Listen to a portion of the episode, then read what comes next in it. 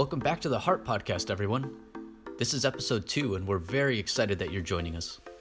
In today's episode, we'll be focusing on how anti racist teaching practices are incorporated in the fields of STEM. We would like to begin by acknowledging that the land on which we gather is the territory of the Mohegan, Mashantucket Pequot, Eastern Pequot, Schaghticoke, Golden Hill Paugussett, and Nipmuc peoples, who have stewarded this land throughout the generations. Gracias, Omar. Before we get into the conversation, let me tell you a little bit more about our guest today. Dr. Stephanie Santos is an assistant professor in residence and associate director of the Engineering Diversity and Outreach Center in the School of Engineering at the University of Connecticut. She focuses her research on cartilage biomechanics as well as engineering leadership and equity. Dr. Nicole Joseph is an assistant professor of mathematics and science education in the Peabody College at Vanderbilt University. Her research focuses on Black women and girls, their identity development, and their experiences in mathematics. Dr. Joseph also examines how whiteness and white supremacy operates to shape the experiences of Black women and girls in mathematics. Also with us is Dr. Luis Leyva, who is also at the Peabody College at Vanderbilt University. Dr. Leyva is an assistant professor of mathematics education and an affiliate faculty in the Women and Gender Studies program at Vanderbilt. His research examines historically marginalized students' narratives relative to their experiences in engineering, computing, mathematical science majors, and more. Through this work, he focuses on revealing how interlocking systems of power shape the experiences of undergraduate STEM education across intersections of identity. I am so pleased for Omar and I to be in conversation with the three of you. I know that we're going to learn so much from you and grow as educators as a result. To get us started, I'd love to hear your thoughts on what anti racist teaching means to you. Luis, what's your perspective on that? So, anti racist teaching for me, so my uh, main responsibility with teaching is leading some of the graduate seminars that we have in our department. I teach in the Department of Teaching and Learning um, at Vanderbilt University. And there's some of the seminars I teach, for example, are um, titled Power and Identity in STEM, is one that I recently taught. I also taught one called Diversity and Equity in STEM Classrooms. And I think that one of the things that I do at the very beginning of the semester, and I share this practice as well with Dr. Joseph, is to co construct norms at the beginning of our classes. And we do this because we have to attend to understanding that we're all coming from different perspectives around some of the issues that we're going to be talking about, whether it's around social justice or on identity um, and also being able to create a space where we can comfortably begin to um, hear, but also comfortably disagree uh, on certain perspectives. And I think that while we're doing some of that, we're also at the same time grappling with um, some of the ways that we've kind of internalized forms of racism and other forms of isms. And so, for example, if you disagree, um, and there and you want to feel comfortable in a space to be able to disagree, without pushing back on the ways that we're reading people in racialized and gendered ways, everybody's not going to have an equal opportunity to disagree or to process or to push back on. That's so, right. for example, through an intersectional lens, if we think about intersectional tropes about women of color, right? So, being like a sassy Latina or being the angry Black woman, if you begin to disagree in a space and you haven't co constructed norms around engagement, it could easily become a racialized and gendered blowback for women of color to be able That's to right. be positioned as you're being angry or you're being sassy towards me. And so we start to reify those double standards of participation. And so co constructing norms is really important at the beginning of my courses to be able to really do some of the unlearning and the de internalizing um, of how we've been complicit with all of these different systems in society. I think that, you know, if we think about how, you know, it's going to vary. So if students are coming into the class and they're they're a STEM student where these this kind of practice is like considered not necessary, right? Because we've constructed STEM disciplines like mathematics to be socially neutral or culturalist. They think about it and say, well, I've never done this in any of my classes, right? So there's already a shift of their experience that's happening being in a social science classroom space and being in a social science classroom space where we're talking about issues of equity and social justice.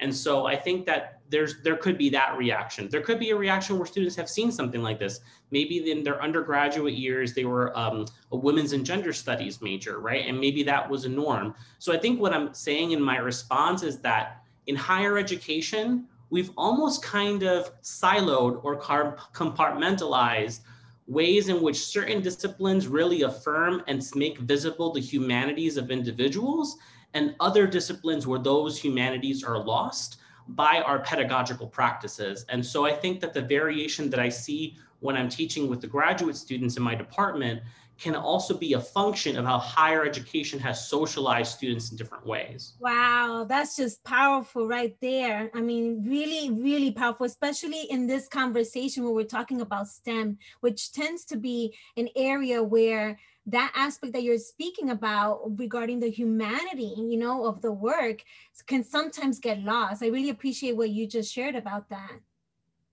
what if, nicole is luis gave you a shout out there in terms of those uh, constructing and co-constructing those norms what are your thoughts about how anti-racism shows up or and what does it mean for you anti-racist teaching yeah thanks um, dr Leyva. I agree about the norms. And I think that students who are rarely seen in classrooms, so racialized, gendered, um, uh, minority students, they really appreciate that type of process because they get to participate and give voice to what is important to them as we begin to, you know, engage in whatever the content um, is. Um, one assignment that I have given my students, there's a class that I teach called The Centrality of Race in STEM. And it definitely starts with like historical artifacts, looking at all the way back to pseudoscience, you know, talking about, you know, how this country was really based off of racism, right? And so, how do we go all the way to the beginning to really help us understand what is happening actually in 2021, right? But one of the assignments they have to do is sort of an autobiography of like their own lived experiences. And that assignment is super powerful because I tell people to go all the way back to when you were like in kindergarten. Try to remember who did you go to school with? Who were your friends? Who were your teachers? What types of activities did you engage in? And so what happens is they have to deconstruct that and do an analysis around that. And of course, I give them questions. The first question is, how do you know that you are, and you can fill in any social identity. So, how do you know that you are white? How do you know that you are lesbian? How do you know that you are transgender? How do you know these things?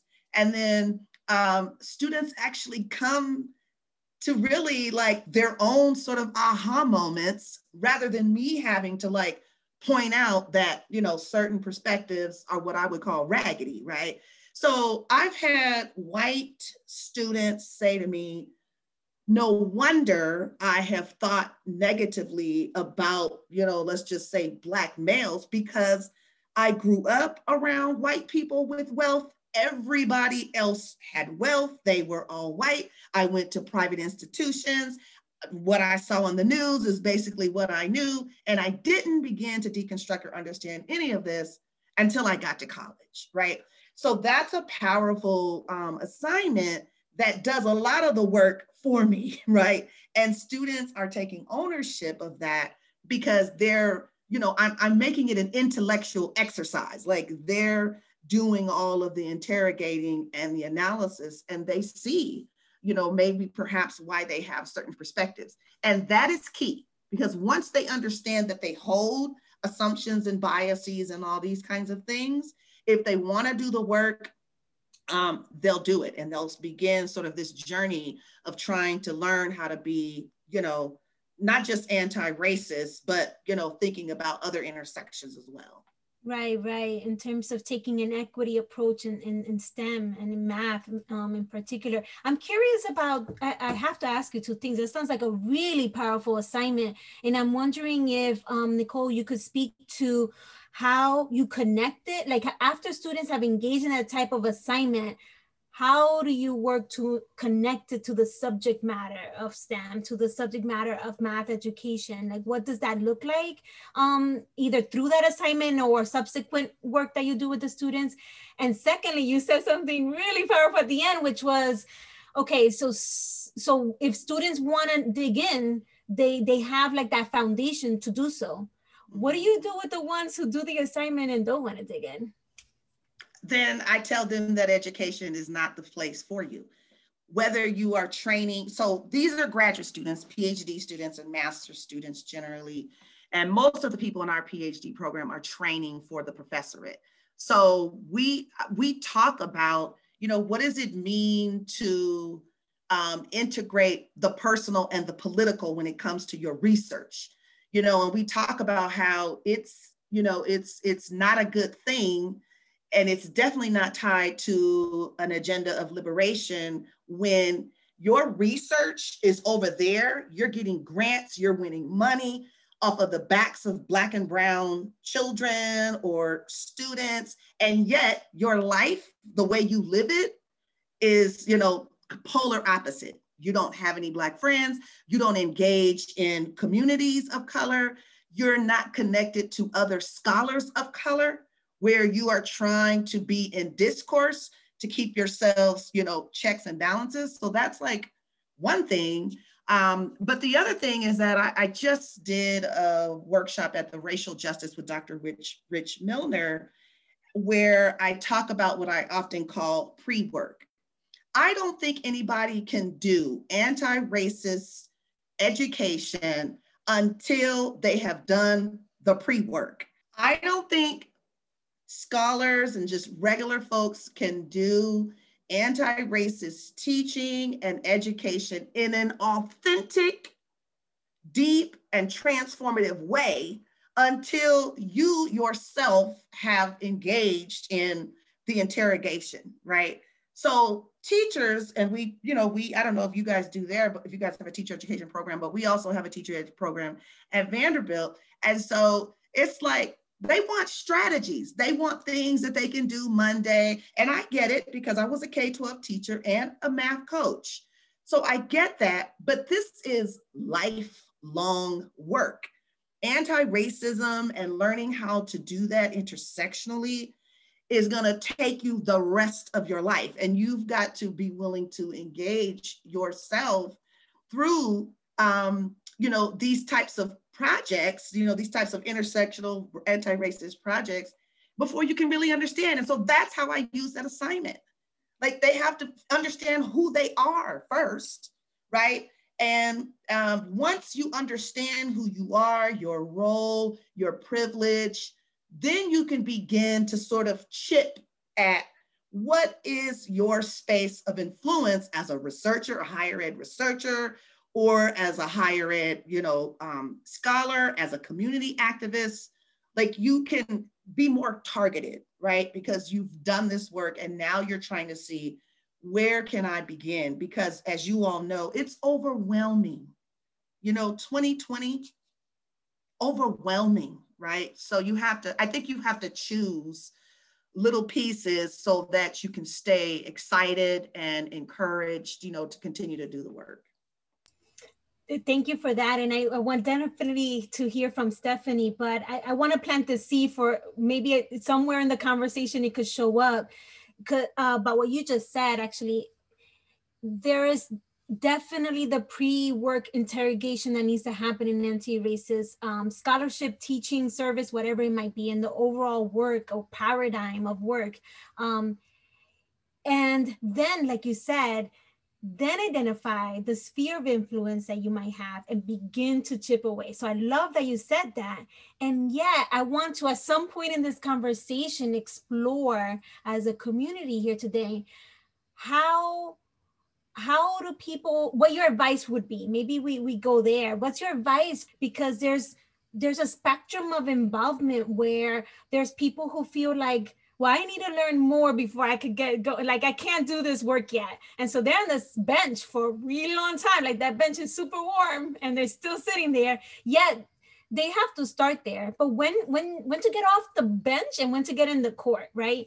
Um, and at the same time we have other people who do one workshop and then they're off you know to the races. And it doesn't feel responsible. So i would love to hear your thoughts about what you share with your students about how to balance the learning and the integration and the self work with the action and the responsibility of responsible action. I would love to hear that. Um, yeah, so I'm gonna just turn it over, uh, Stephanie. I would love to hear your your thoughts on what does anti-racist teaching uh, mean to you, and what does it look like in your classroom? so much yes to what Luis and Nicole were saying. Like I truly appreciate and agree with so much of what they were saying to the point that I, I have minor neck pain from nodding and so much affirmation because it was really so, so um, incredible. Now, back to your question about what does anti-racist teaching mean? One of the ways that I like to look at this is from the lens of, okay, well, what does racist teaching mean?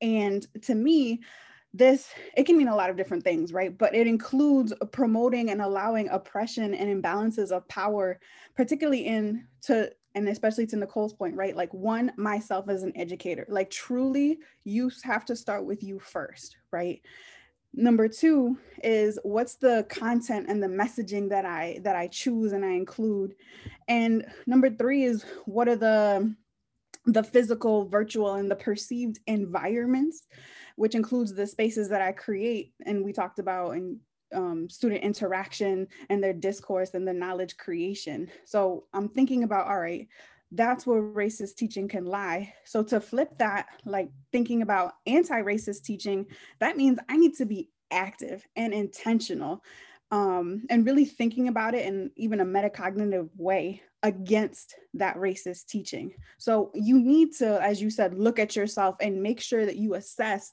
your privileges and the oppressions that you had. So that autobiography thing that you mentioned, yes, so true. And you got to start by giving yourself that assignment first, right? Before you give it to anybody else.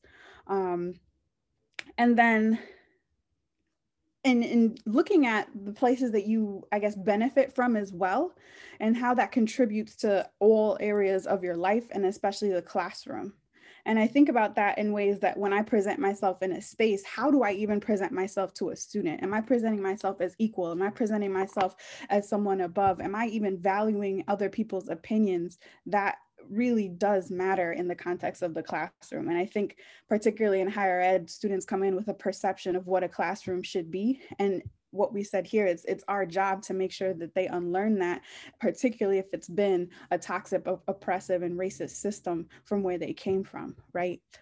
And to the no, point no. of Oh, I'm sorry. I was just gonna say you you know you really caught me on something there, which you know I think is really interesting and insightful, which is that anti-racist teaching is not only about what you're for, right? So, in, in, you know, I'm imagining for liberation, but it's also what you're against, which is the racist teaching. And we can name a few things, but in a way, racist teaching is the norm. It's like the way traditional teaching happened, for the most part upholds and sustains white supremacy so most of our teaching practices that we've probably been exposed to in the classroom is racist in nature um, or has an underpinning of white supremacy. So then anti-racist teaching is asking yourself how do i resist that? How do i do the opposite of that? Or not only that how do i counter that? It sounds super like agentic. And so I'm just curious to hear about do you share that with students? Any of you stephanie? Um, you know i'm curious about your thoughts um, given that you've laid that out do, do any of you share this positioning this philosophy or this pedagogical framing with your students from the get like from the beginning of class do they understand that this is going to be an anti-racist teaching course focused on stem and if so how, how do your students respond to that Stephanie, what do you think? Yeah, absolutely. I think bringing in the person and the humanity i think we've talked about this but like bringing that in from the beginning is so important because at least in my context i teach um what many would consider technical courses. And so when they come into this class and they see the syllabus they're like all right i'm here to focus on the content that i'm learning. And what i say to them is hold on hold on hold on. Before we get to that let me tell you who i am. Let me tell you my truth and let me tell you who what I believe in, right? And so I have no reservations in sharing from them, you know, in addition to my pronouns, of course. I share that, for example, I'm a daughter of immigrants from the Caribbean. I share that I identify as Afro Latina. I break down as all of what these things mean and make sure that I'm embodying what I ex- what I hope for them to do, which is to not only know what your identities are, share what they are, and then respect others when they come to you as their whole selves. Because if I expect my, I try to show up as my whole self in a space, and if I expect my students to, then I need to set that from the beginning. And I think in the context, for example, this past semester, we were online, it was a fully asynchronous virtual class, right? So, how do you even do that in that space? Well, one of the methods I tried was through the discussion board. And so I'm having people talk through and I give them um, to your point, Nicole, about the autobiography, we talk about what are your positionalities or experiences, like what do you come from culturally, what are your identities, and what are your points of privilege and oppression that you've had. And they put that on the discussion board. And then I told them you have to discuss and talk about it. And it was so interesting in looking at, in this case, first year undergraduate students talking about that for possibly the first time in their lives. And that was so, so powerful to see because as they're engaging in that space, even behind the screen, you can see people over the course of the semester sharing more, talking more, and like learning more about themselves and others and how. Wait, wait, wait, wait. My experience is not the same as other people's. And it's beautiful to see in real time, but we have to make sure that when they see that, that they value and that they they don't um, that they celebrate the differences and not necessarily shun or outcast folks because that's not okay in, in the classroom. And we have to make sure that you set a, a tolerance for a zero tolerance for any sort of discrimination in that space and any sort of oppression. And that's where we start from the beginning. And so far that feedback has been good in terms of just setting it from the jump because it matters. That's incredible. Thank you stephanie for for sharing that prior to starting my doctoral studies, I worked at a community college. And because it's a community serving institution, I worked with a lot of adults, and it's very difficult to change behaviors and thoughts and biases and stuff like that. So I, I, just want to give a shout out to all of you for, for really bringing this into your classrooms and being vulnerable for your students. I think that's a beautiful way to teach and learn is by bringing yourself to the classroom and kind of exposing what you who you are what your objectives are and what the objectives are for the class. Just a very clear, very, very optimistic as well. Um, so just kudos to all of you for the amazing work um, that you're doing. Um, so something that's- Omar, can I say really quickly yeah. that I also think that it is a way to sort of separate, I think, the tare from the wheat. It's like if you have people who are not interested in doing this type of work, I feel like it gives them an opportunity to be honest with themselves, which if you can be honest with yourself and just say, this is not my agenda, I would respect you more than trying to do this work half-ass or you know in ways that continues to reify you know these issues. So i just wanted to also say that.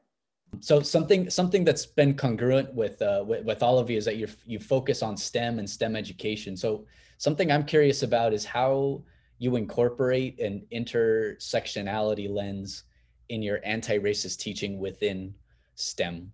Um, and uh, you know, as as I throw that question out there, um, I, I, specifically um, want to highlight and mention for for Stephanie. You know, I, I, think you're in a really interesting position because you recently graduated.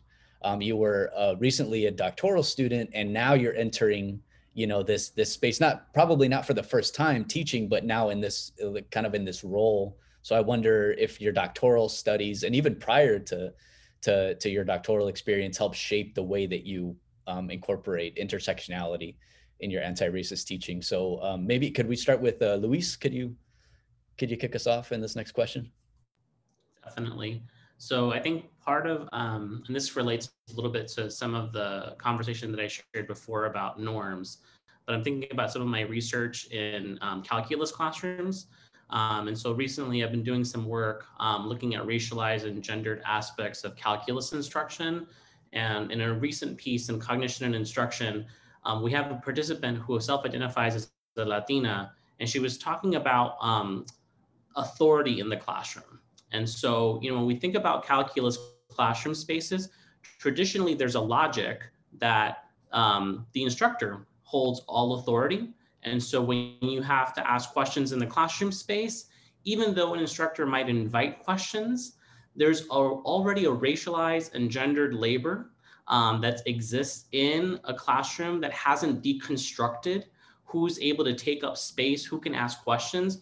And particularly for this participant, she talks about gendered cultural forms of socialization, of growing up in a Latino household and remembering that you always respect authority. So there's already this tension of that she's grappling with in this space where even though you might say in a classroom space, everybody can ask her can ask a question, no question is invalid. There's already an intersectional tension, particularly for this participant, where she's set, where she's thinking, if I ask a question, I feel like I'm being I'm positioning myself as resisting authority, which actually goes against some of the ways that I've been socialized to engage in spaces, right? To maintain respeto for for for authority, right? So this notion of respect. So um, I think for me that becomes a little bit of um, an, an almost like a an intersectional way of understanding anti-racist teaching, specifically in, in, in STEM classroom spaces, where if we don't begin to kind of disrupt some of the ways that we begin to be socialized in different ways and understand how those different socialization processes are taking up in a space, we actually can perpetuate inequitable opportunities for students to ask questions, for students to participate in the space. So without having those critical conversations from the beginning, we actually reinforce white supremacist and patriarchal ways of engaging in these different spaces. Luis, love, love, love your your answer, and I'm I'm curious to know in in your research. Um, it, it's something that you mentioned came to mind uh, from a book that I recently read uh, last semester called "The Privileged Poor," um, and and they they talk about how students. It, it's not that students don't have burning questions. It's not that students are not inquisitive, that they're not curious, but because of their upbringing, they may and, and also the relationship that they have with adults that may influence their behavior in the classroom. And so exactly like you said it's just it, it just it's it's a, a negative perpetual cycle that just limits the opportunities of students. And talk about like persistence. You know it's one thing to have community or, or students at, at, the community college or at the university level but but will how will how can they remain? How can how can professors um, just do do their part to to help uplift and support students while also engaging them and, and challenging their their just their ideas? So i think it's it's i think it's wonderful that you're what you're doing for your classroom for your students and hopefully also building some momentum at, at your institution as well to change that norm. So uh yeah, love love the answer. Thank you and i do think one thing um omar to, to respond to that is that we shouldn't only hold individual instructors responsible to do this work. We need departmental buy-in, right? So like, because you know what ends up happening sometimes is that we have a critically oriented faculty member who has to take on all of this load to do this pedagogically, and guess what? The system does not reward it. So I think that what what we have to think about is how do we get STEM departments who are oftentimes complicit in a lot of logics that actually perpetuate inequities that have that exist before college. So I'm thinking about. So I think one of the questions is around um, the equity gap, um, particularly in higher education and STEM. And some of those inequities are have already started before college, right? And so, for example, access to advanced placement calculus is an inequity. And so, when students are expected to major in STEM, and departments are beholden to this idea of calculus as being the gatekeeper, as being the weed out course. If your instruction is not allowing for those inequities to be disrupted, that's where we get racialized and gendered and other forms of oppressive forms of representation in these disciplines because we're not thinking about, well, how can the departments rethink how we're using calculus? We should stop using it as a way to be able to say, you are actually have the talent to become an engineer, right? And so we have to really rethink and disrupt the ways we think about courses like calculus that are so intimately tied to engineering, computer science, all of these other STEM disciplines, because those are the courses, along with developmental mathematics courses, where we begin to see this reinforcement of inequities that exist in our education system before they even step a foot into higher education. That's just speaking some really um, serious truth there because those gateway classes right? They they weed out the students not because they don't have the potential but, but because we're not willing to change the way they're taught so that everyone's potential can thrive. So every student that walks in the classroom and says I want to pursue a degree in engineering or in mathematics or in chemistry, whatever it might be, has po- the real possibility to do so, right? So we have to take the responsibility that their failure reflects the fact that we're not we're not meeting them where they are. It's not that they haven't met us where we are, you know. And so, thank you. I really appreciate that. Yeah, and if I can jump in really quickly on that, I think that's so important. And I think right now it's an injustice to say that, for example, students who come in who may not have had a calculus class or or whatever opportunity that they had, we need to acknowledge that slapping the label of like imposter syndrome on them is a disservice to them and it hides the fact of what it really is and that's oppression. So they come in and feel like they're inadequate and the students come in and, and compare themselves to their peers or are told by their teachers oh you should have learned this in high school or you should have or this is so simple and that language is oppressive and they internalize that oh this this must be imposter syndrome. No no it's not your fault. That is the system that is the educators that is everything else failing them it's it's not you that is oppression yeah i appreciate you identifying that but when i worked at the community college i i worked on on various stem initiatives um, on campus which made me very excited to meet with all of you today you know but it's it's fascinating because there's a whole spectrum of areas in which just STEM education needs to be improved, you know, areas for growth. And I, I was more on the program side.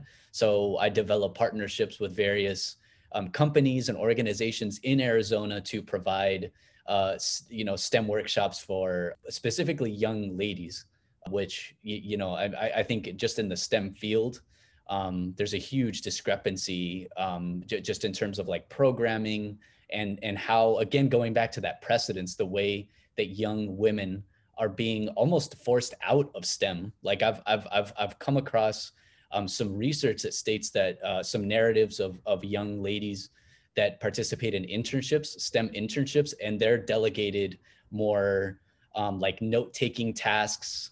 You know, again, going to back to those gendered norms as opposed to actually getting into the hands on um, activities of, of STEM research. So it's it's it's fascinating. Again, going back to that spectrum, it's it's in the classroom, it's at institutions, in individual departments um, within organizations. You know, it's just it's, it's fascinating the, the, the work that needs to be done. Um, and and the fascinating work that is being done. You know, it seems like there's some pretty re- revolutionary practices that all of you are incorporating. So um, that that makes me very hopeful, despite kind of like the, the disgruntling data that I come across on a day-to-day basis. It's wonderful that that that people are engaging in some very meaningful work. Um, N- Nicole, we haven't heard from you yet. I'm I'm really curious to to hear about you know how you incorporate inter, the intersectionality lens in your anti-racist teaching practices? Um, well i've been over here just enjoying listening to stephanie and look, all of us actually have these conversations.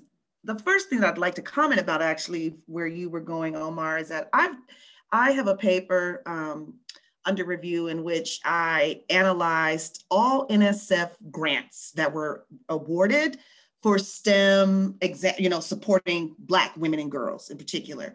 And the bottom line of the story is that the majority of the um, programs that were funded, the level of ch- lever of change was at the micro or meso level. Okay, so it was programming, or it was about like we got to get Black girls more motivated and less than i don't know um, i think there were 36 studies and I, I, think it was like around five that were actually at the macro level which is where you know dr Leyva's work is pushing hard structures um, ideologies, um, you know, trying to change those things. And so my whole argument in that paper is that we're funding the wrong thing.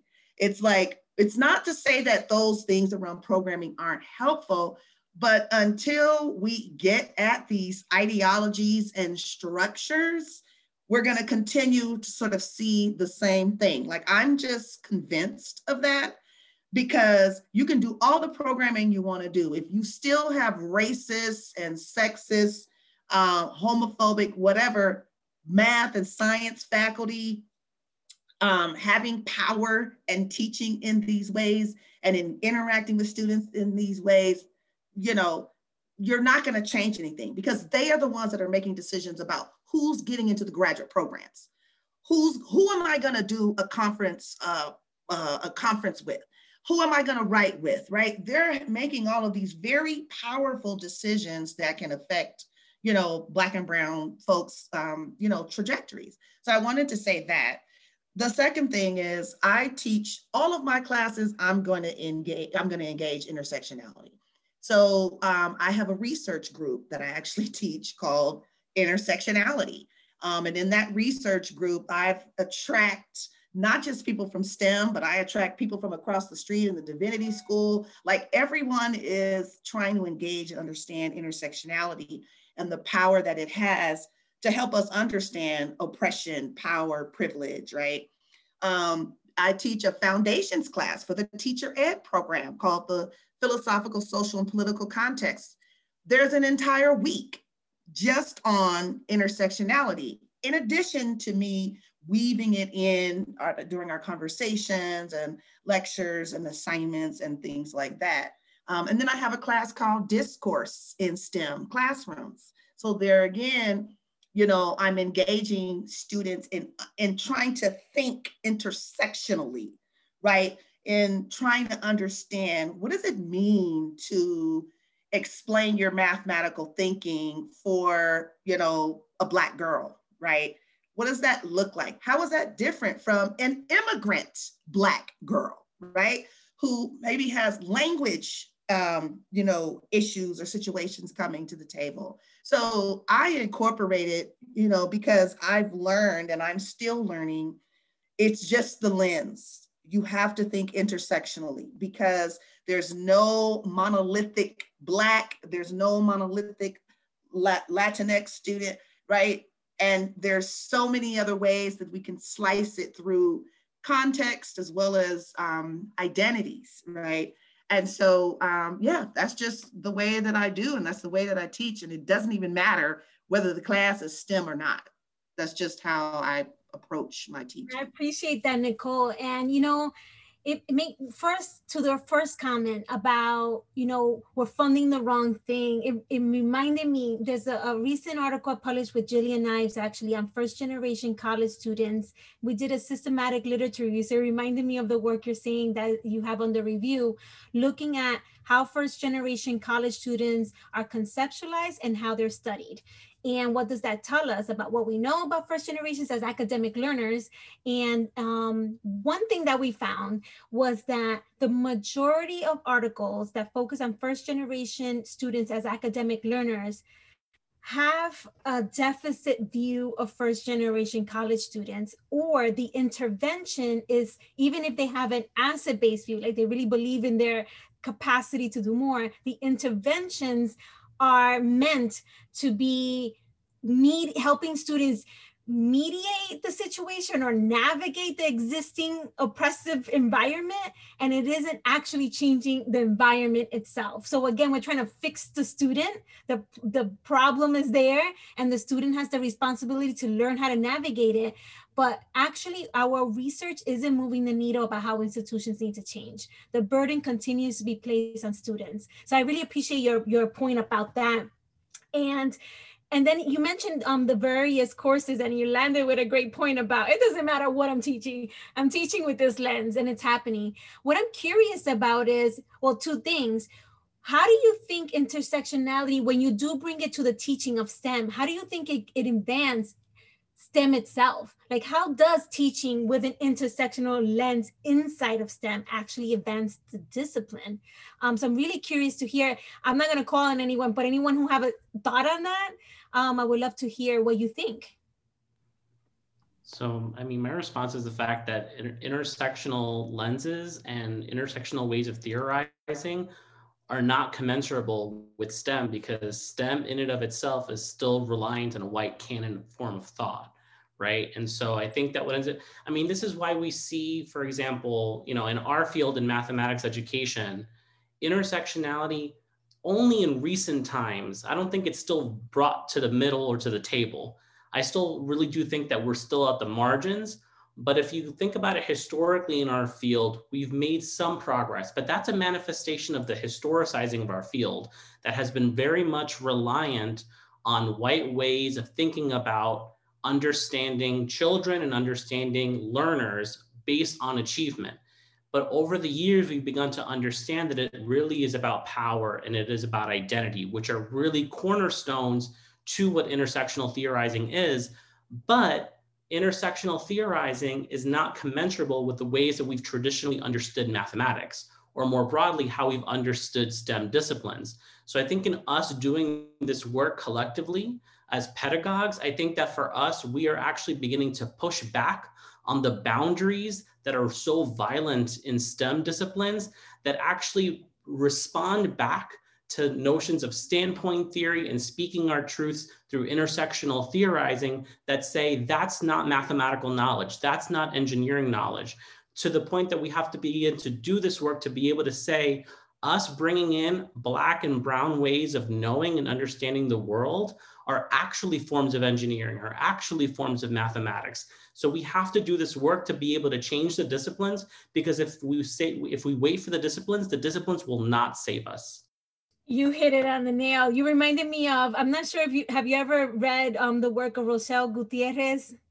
Uh, oh my gosh.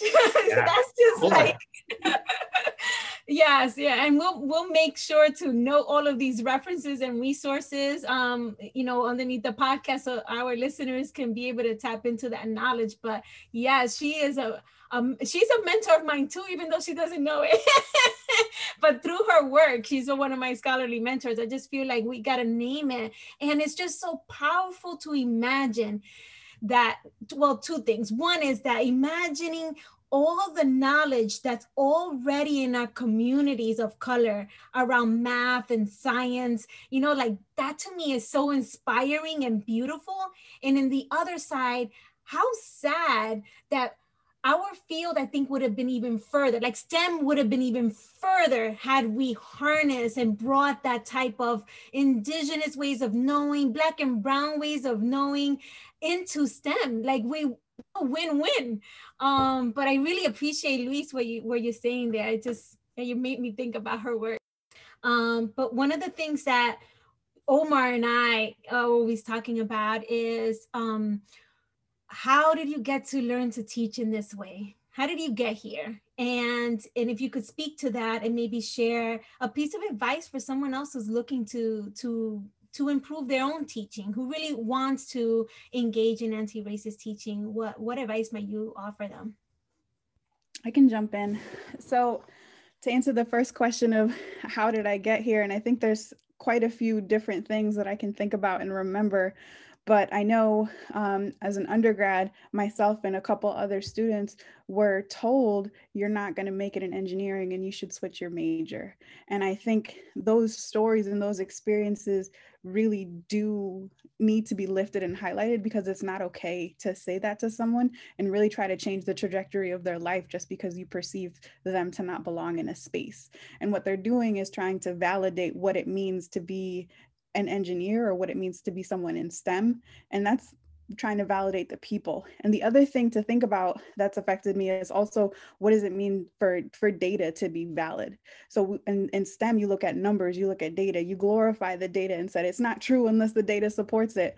But I remember wanting to do a, a, mixed methods research study and really wanting to elevate the the experiences of black and latinx women who are in that space but I was told there weren't enough of those people with those identities in the population to be able to disaggregate it. And so I was told that it was just going to be statistically insignificant. And that really hurt because that means okay so does, am i then statistically insignificant in every space that i'm in? And that really framed what i do now because that shows how important intersectionality is. Because if you don't value the the people behind the numbers then what are you doing? Right on. That is a title. That's the title of a paper stephanie. We'll be looking for you to write that that's right. I'm like when is that coming out stephanie um, I also, um, you know, when Luis and I were, you know, kind of talking about these questions, definitely begin with the lived experience. So I'm writing my solo book project right now called um, Mathematizing Feminism. And there's a long part of after the colon. Uh, but basically, it's um, a synthesis of the work that I have learned about Black girls, mathematics teaching and learning, identities, intersectionality, all of those wonderful things um, discussed in like big areas. So, like assessment and policy and pedagogy and those kinds of things. Well, I opened that book with my own story of being a third grader and raising my hand in class and my teacher not calling on me. However, I wasn't aware of that. And my mom was standing outside one day and watched and when the class was over essentially came in and you know accused the teacher of being a racist. I don't know if she was a racist or not but that was what my mom felt. And of course you know i got moved into a different class and then you know it was a honors class or whatever you would call it back then. And of course the story is that i excelled right? But the meat and the um, the thing that makes me committed is that I felt the power of advocacy and change, right? So that really drives a lot of why I am so dedicated to putting out research and public scholarship that helps the world understand who Black girls and women are in mathematics spaces. What, how does the space change when we show up, right? Um, and we're not doing that and understanding that with old theories, like I said in the chat, that have been developed off of years of observing white kids, right? Um, and so the theorization that has to happen at those intersections is the work that I've been trying to do. And I'm committed to doing that work um, because I know that Black girls need to be advocated for, nurtured, cared, um, made visible, um, affirmed, all of those things. And mathematics is the is a is a discipline where that work really needs to happen um, because it's definitely racialized, it's gendered, Dr. Uh, Leyva's work has showed us it's sec, you know, issues of sexuality show up in that space. So um, that's why I do this work, and that's how I have, you know, have sort of come to this work. And it is work that I'm proud. It is a mandate on my life. I'm not playing any games. So I'm here to do this work until I'm placed in the grave that is a piece right that's a title of a piece or maybe as a chapter a mandate you know? This is a mandate um, that you're putting for yourself but also it's a call to action to other people. Like the work is urgent. There's urgency for change. And you know you something you said about your story about being in third grade made me recall like a memory. I was actually uh, uh, yesterday morning i was doing some yoga and for whatever reason this is what showed up. I I thought about myself in first year of college. And and I'm thinking to myself you know when I started college I was not college ready or what people call college ready college prepared. I was all in what back then was called remedial courses you know in English and in math. And um if it wasn't for the program that gave me a chance to go to college I wouldn't be here. And I'm thinking, tag, look, this kid from Jersey City, you know, low income first gen, you know, everything. And I'm teaching now other people. Like I'm I'm now professing and moving the field, but that's not because there's something uniquely special about me. You know, I, I, I got some opportunities, but my brothers and sisters in my community had the same talent and skills, you know, and we fail. We fail. Higher ed fails when we keep closing the door on people because they don't come in the way we want them to be, you know. And I'm, I think it was because I was reading all this first gen literature and I was thinking, we can't keep wanting the other students. We need to want the ones that are in our classroom and and teach them. So i don't know what it was about what you just said just rose that up for me but i just wanted to name that. Um in any case going back to to to the question of how did you get here and and what advice might you give? Luis what are your thoughts on that? So i really I, I love that you took us to program because that's basically the hardest to what inspired the research that i do. And so i have a big heart for student affairs. When I was at Rutgers, my entire time, I was involved in different programs like Upward Bound. I was um, working with the living learning communities that were funded by the National Science Foundation. And I think it was all of that work. The reason why I went to that work was because when I got to college, I wanted to, you know, pursue a STEM major broadly. Um, and, you know, when I was in my classes, I noticed that a lot of my classes were really focused on the academics. And so I started to get really motivated to do work in living learning communities, in mentoring initiatives, and in, in college student development work broadly uh, for seven years. And that was what really brought me to, to, to frame the work that I do around trying to bring light to the fact that when we engage in STEM in higher education, it is an academic and social endeavor. Um, and when we really begin to respect the social piece, we have to understand it in a nuanced way. And that's what brought me to intersectionality. Um, and so I still remember having a conversation with Dr. Ebelia Hernandez, who was one of my informal mentors at Rutgers, who basically introduced me in an office hour conversation. And that conversation with Ebelia was a pure contrast to conversations in office hours and STEM spaces. And she, and through that conversation, I started to dig, dig, dig. I started to read bell hooks. I started to dig into Crenshaw. And it almost kind of illuminated a sense of understanding of the broader structures and ideologies of STEM higher education.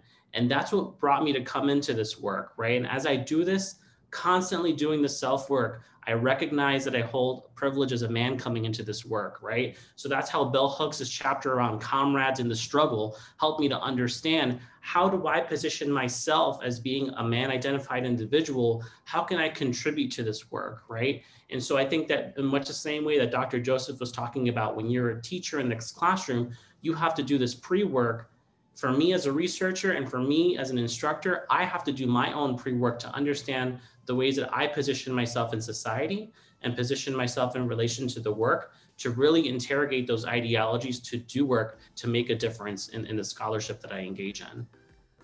Yeah, no, just want to thank uh, thank you, Dr. Santos, Dr. Soso, Dr. Leyva, for your words of wisdom today, for your honesty, for um, just really sharing practical strategies, but also calling on the calling out the institutional responsibility that's required for us to really see change in the field you know in order for um, teaching anti-racist teaching to really be possible it can't be in the burden of only the the the faculty. You know the institution has to take responsibility for moving and supporting the work as well. So thank you to the three of you. I really appreciate the work you're doing as scholars as faculty members as mentor as as advisee as advisors. Um, uh, i think that you're inspiring and the field is better um, because you're in it. So thank you for your time in our next episode, we will be speaking with Dr. Frank Tuitt from the University of Connecticut and Dr. Lori Patton Davis from Ohio State University,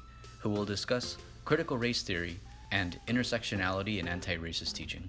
Be on the lookout for the episode, which will drop on Wednesday, March 10th. Before we close out, we want to express our appreciation to our guests Dr. Santos, Dr. Joseph, and Dr. Leyva, and also thank our colleagues at the Center for Excellence in Teaching and Learning at the University of Connecticut for all their support and assistance with this podcast, because it takes a village and it takes heart.